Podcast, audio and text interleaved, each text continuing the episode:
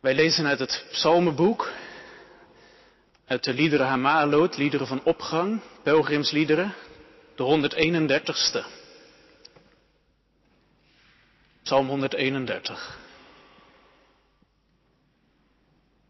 Een pelgrimslied van David. Heer, niet trots is mijn hart, niet hoogmoedig mijn blik. Ik zoek niet wat te groot is voor mij en te hoog gegrepen. Nee, ik ben stil geworden. Ik heb mijn ziel tot rust gebracht, als een kind op de arm van zijn moeder. Als een kind is mijn ziel in mij.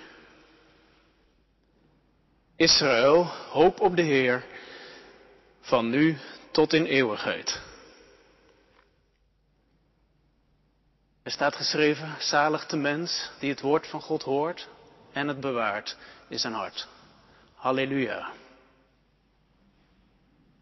Gemeente van Christus, hier en ook thuis met ons verbonden.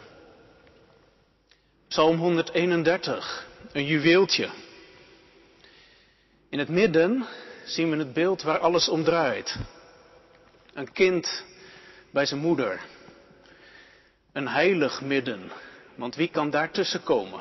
Tussen moeder en kind. Zit hij op haar arm? Of is het op schoot? In elk geval dicht bij haar hart. Dit kind, ik zei hij, maar het kan net zo goed zijn zij, jongen of meisje, is geen klein babytje meer. Maar, zo zegt het Hebreeuws, een gespeend kind. Een kind dat niet langer melk drinkt uit de borst van zijn moeder, maar vast voedsel eet. Begint te lopen, gaat brabbelen, kortom, het ontdekt de wereld. Als moeders vandaag borstvoeding geven, dan stoppen de meesten daarmee als ze weer gaan werken. In het Oude Oosten hield je er pas mee op als je kind een jaar of drie was. Dat werd zelfs gevierd met een feest. Een mooi voorbeeld lees je in Genesis 21. Isaac, zoon van Abraham en Sarah, gaat van de borst. Groots feest met evenwel een tragische afloop. Ismaël, zijn halfbroer, hij bederft het feest door de kleine Isaac te treiteren en wordt tenslotte samen met zijn moeder Hager voorgoed weggestuurd de woestijn in. Maar waar het om gaat, een gespeend kind. Geen hulpeloos babytje meer, maar een peuter. En nu dacht ik, wanneer zie je dat nou? Een peuter stil bij zijn moeder.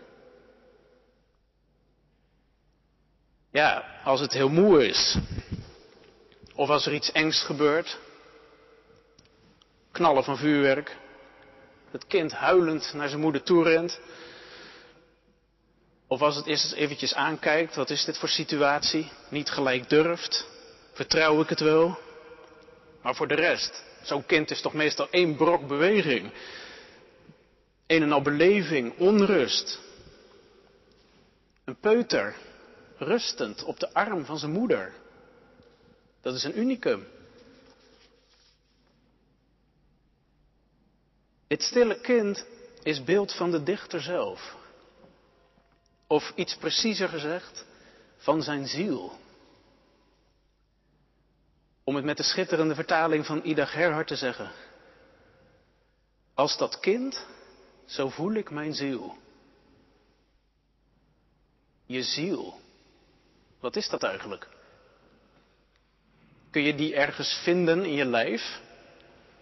Een orgaan? Zoiets als je hart? Nou, misschien helpt het inderdaad om even aan een orgaan te denken. Denk eens even aan je keel. Van oorsprong is dat namelijk de betekenis van het Hebreeuwse woord ziel. Je keel. Met je keel neem je voedsel tot je. Je praat ermee. Je kunt ermee inademen uitademen. Het is zo gezegd je orgaan van leven. Je brengt het leven je binnen. En ook weer uit. Nou is je ziel niet je keel. Het is niet hier je Adamsappel of zo. Maar je mag er wel aan denken. Je ziel, dat is je levensuiting. Je bestaanswezen. Je mens zijn op aarde. Je ziel is dus niet iets alleen van je binnenkant. Nee, je bent het zelf. De beweging die jij maakt door het leven. Je levensgang. Hoe je 2022 uitgegaan bent en nu 2023 in. Je ziel is lichamelijk. En wat zegt nu de dichter? Mijn levensgang, zoals ik mens op aarde ben, die is in mij tot stilte gekomen, tot rust. Ik ga 2023 in. Ik mag leven. Volop. En misschien doe je dat ook wel. Druk, werken, studeren, op zijn tijd genieten, ontspanning zoeken. Een dagje ouder worden. Aftakelen.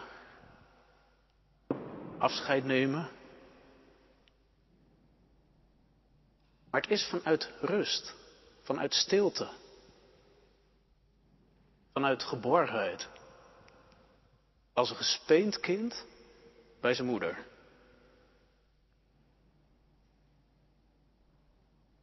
Weet je waar de dichter dat heeft gevonden?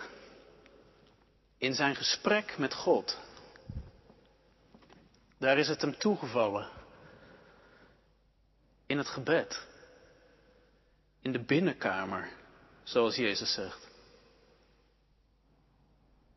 Hij brengt zijn ziel tot God. Heer, zegt hij. Het is die onuitsprekelijke naam. Niet uit te zeggen. U die er bent. U die met mij meetrekt. En onderweg merk ik hoe u bent. En u bent zo vertrouwd met de wegen die ik ga. Psalm 139. U kent mij, mijn zitten, mijn opgaan, mijn opstaan. U kent van verre wat ik denk. Voor ik een woord spreek, u weet het. Heer, zo vertrouwd. De dichter spreekt met hem over zijn leven op aarde. Zijn ziel. Ik zei al lichamelijk. En zo spreekt de dichter ook. Je ziel. De dichter heeft het over de uitingen van zijn hart. Je ogen, zijn ogen en zijn voeten. Hart, ogen, voeten. Dat is de ziel. De dichter spreidt het uit voor de Heer. En wat zegt hij dan? Heer, niet trots is mijn hart. Weer een orgaan, je hart. Het midden van je lijf. In de Bijbel is dat de plek waar je overweegt.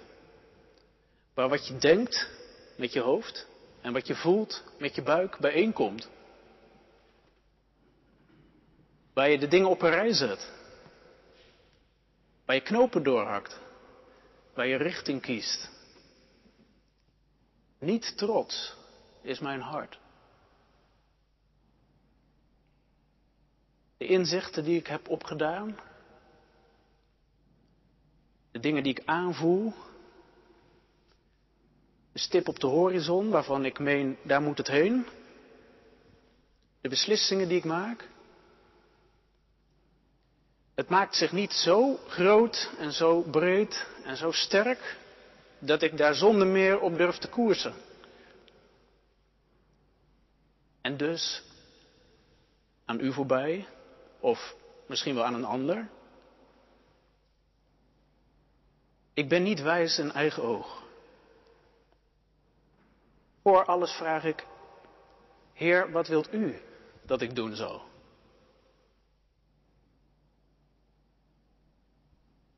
Vervolgens spreekt de dichter over zijn ogen. Niet hoogmoedig mijn blik. De ogen. Hoe zeggen wij dat? Spiegels van de ziel. Van wat omgaat in het hart. Ken je elkaar goed? Je hebt soms één blik nodig. En je weet al wat die ander denkt. Die blik van binnenuit, waarmee ik de wereld inkijk. Waarmee ik naar een ander kijk. Ik kijk niet naar de dingen, de werkelijkheid, mijn medemens, vanuit een zeker superieur denken, vanuit macht, vanuit hebberigheid. Ik wil het niet in zijn greep, mijn greep. En ook niet, kijk vooral naar mij. Of, wat stel jij nou voor? Nee, ik zie de werkelijkheid als een geschenk. En die ander, hij is net als ik. Mijn blik niet hoogmoedig, niet jaloers, niet neerbuigend, verwachtingsvol. Wat doet zich aan mij voor?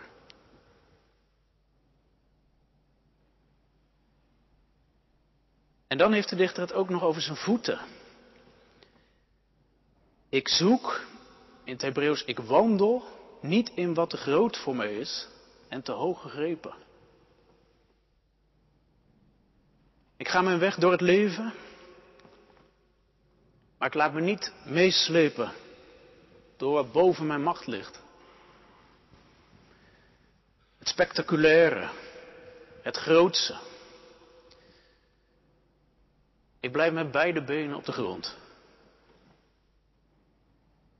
Ik kijk niet te ver vooruit.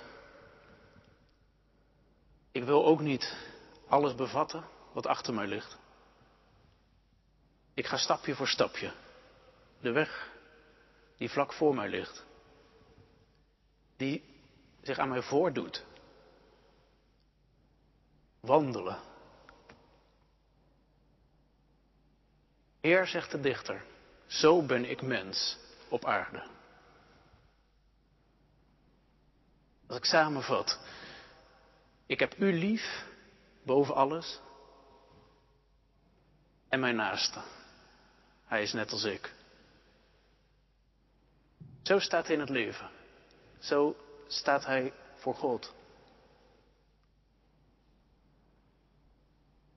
Maar ik weet niet hoe u dat hebt. Ik denk als ik dat hoor, die durft. Is wat hij hier zegt, notabene tegen de Heer zelf, is dat niet juist hoogmoed? Het is toch onmogelijk zo te leven? Hoe durft de dichter dat nou over zichzelf te zeggen? Oké, het is in een tweegesprek en ik moet al dankbaar wezen dat ik in die intimiteit word toegelaten. Maar toch. Zeker als je denkt aan wie de dichter is. David, koning van Israël. Als je zo'n moeilijke positie hebt. En we weten ook wel iets van zijn leven.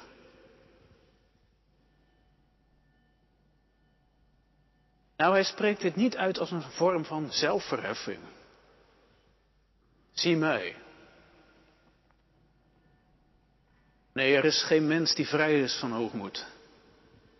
Er is geen mens die leeft in overeenstemming met de geboden van God. Wandelend in de liefde. Maar de dichter weet, deze Heer, die mij kent, en doorgrond, in zijn licht, niets te verbergen. Die onuitsprekelijke naam, die is genadig, warmhartig, vol van vergeving en trouw. En onderweg door het leven is die naam mij vertrouwd. En in dat licht, en in dat licht alleen, durft hij het zo te zeggen. Hij zoekt zijn weg door het leven als een peuter. Je denkt zelfstandig, je ziet hem druk bezig. Maar ondertussen blijkt uit alles hoe diep afhankelijk van zijn moeder. Van haar stem, van haar hand, van haar verborgen aanwezigheid. Altijd in de buurt. De stilte die de dichter ontvangt in het tweegesprek dat hij voert, begint in de binnenkamer, onder de ogen van de Heer. Maar zij waait uit over het leven van iedere dag. Doortrekt zijn doen en laten. We gaan 2023 in. Ik zeg niks nieuws. Maar mist onze wereld niet vaak schrijnend de geborgenheid? De stilte, de rust, het houvast. Ik zeg niks nieuws. En toch moeten we telkens weer tegen elkaar zeggen. Want wordt onze ziel niet vaak als een schip in ruwe zee heen en weer gesmeten? Op drift. Waar is het anker? Waar is moeder?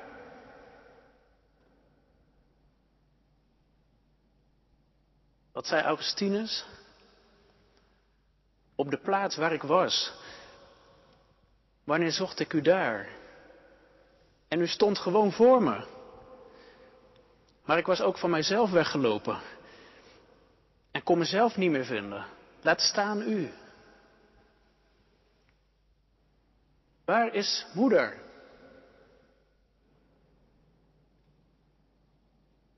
Je binnenkamer. Zo dichtbij.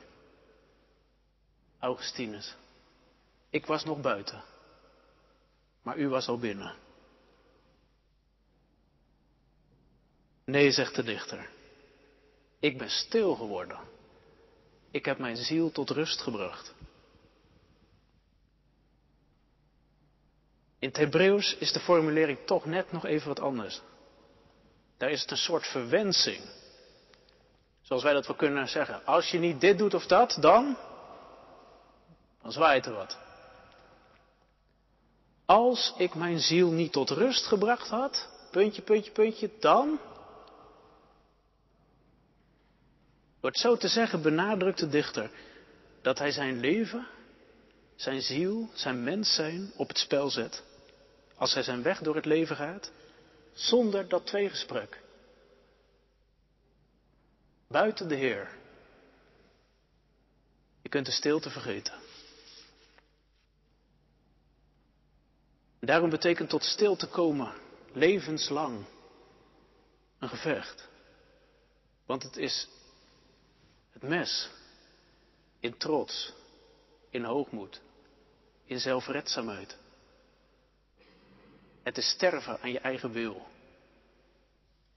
Het is je hart laten openen. Als een peuter vluchten naar zijn moeder. Maar dit is het evangelie vanmiddag. Dat gevecht is gewonnen door Jezus. Jezus, mens als wij en zo anders. Hij leefde in overeenstemming met de geboden van God. Ook toen de aanvallen kwamen. Ik zie hem met zijn ziel onder de arm kruipen in de hof van Gethsemane en smeken. Vader, laat de beker aan mij voorbij gaan. Ik kan hem niet drinken. Maar zegt hij dan, laat niet mijn wil, maar uw wil geschieden. En zo geeft hij zich over aan God. En gaat hij de weg die voor hem ligt. Niet trots, niet hoogmoedig. En er komt stilte. Een engel van de hemel versterkt hem. Kijk eens hoe hij hangt aan het kruis. En zijn ziel opoffert. in het oordeel van God over onze hoogmoed, onze trots, ons egoïsme. Hij draagt het oordeel, maar blijft in dat alles vertrouwen op de naam van zijn vader, de genadige. Vader, zegt hij, in uw handen beveel ik mijn geest. Een Joods kindergebed. Hij geeft zich over, legt zich te slapen, als een peuter op de arm van zijn moeder. Niet trots, niet hoogmoedig. En zo is hij in ons midden vanmiddag. Hij draagt de naam van zijn vader met zich mee en hij zegt, je ziel, je mens zijn op aarde. Welke weg sla je deze week in? Hoe kijk je naar de wereld? Waar is je hart op gericht? Welke beweging maak je? Kom naar mij toe. Ben je vermoeid en beladen? Bij mij vind je rust voor je ziel.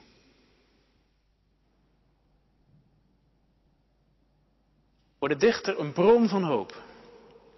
Hoop op God. Zoveel hoop. Nu breekt hij open. Van binnen stroomt het naar buiten. Hij roept zijn volksgenoten op om op de Heer te hopen. Israël, hoop op de Heer. Eeuwig. En wat is nu hopen? Hopen is je ziel, je hart, je ogen, je voeten. Vol verwachting voor het aangezicht van de God van Israël uitspreiden. Bij u is vergeving. Bij u is Jezus. Bij u is de geest van Jezus. Die met het woord mijn hart beroert. En ik zie een weg opengaan. Vanuit een ankerpunt. Gedragen door stilte. Psalm 131, een pelgrimslied. Gezongen door het Joodse volk, van feest tot feest, onderweg door de tijd.